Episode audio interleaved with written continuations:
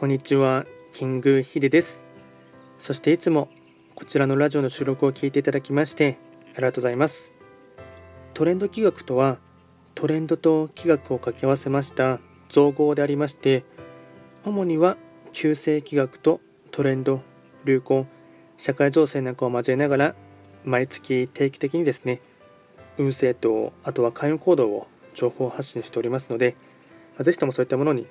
少しでも興味関心がある方はフォローしていただけると励みになります。今回やっていきたいテーマといたしましては2022年4月の3匹木星の運勢を簡単に紹介していきたいかなと思います。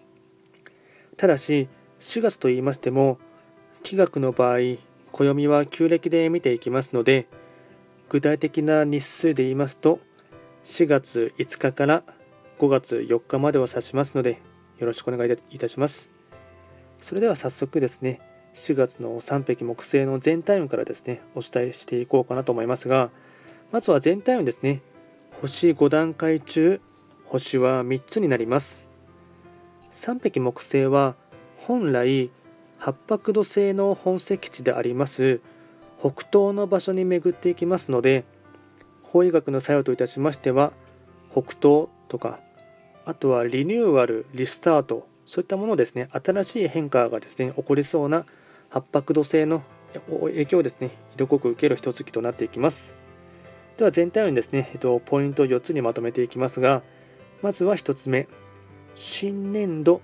新たな変化がいろいろと起こるとき。2つ目、白深く考える課題が浮き彫りになるので、じっくりと取り組む。3つ目、生活のリズムを落として臨機応変に対応することが大事。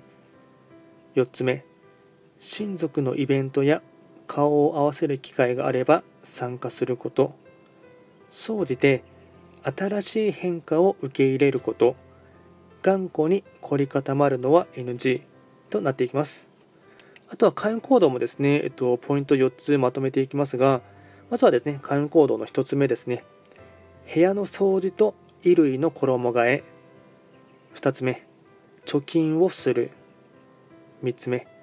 体のストレッチ。ぎっくり腰には要注意。4つ目、ホテルや旅館で休息する。これがですね、開運行動になっていきます。あとはラッキーアイテムといたしまして、まずはラッキーフードですね。食べ物はカレーライス、フライドポテト、イクラ、ケーキ。これがラッキーフードになってきます。あとはラッキーカラーに関しましては、黄色、茶色、ベージュ。これがですね、ラッキーカラーになっていきますので、うまくこういったラッキーアイテムを活用していただきまして、4月のですね、新しい環境の変化にうまく臨機応変に対応してほしいかなと思います。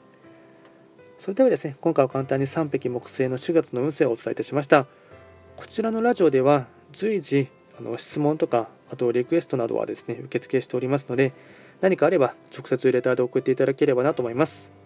それでは今回も最後まで聞いていただきましてありがとうございました。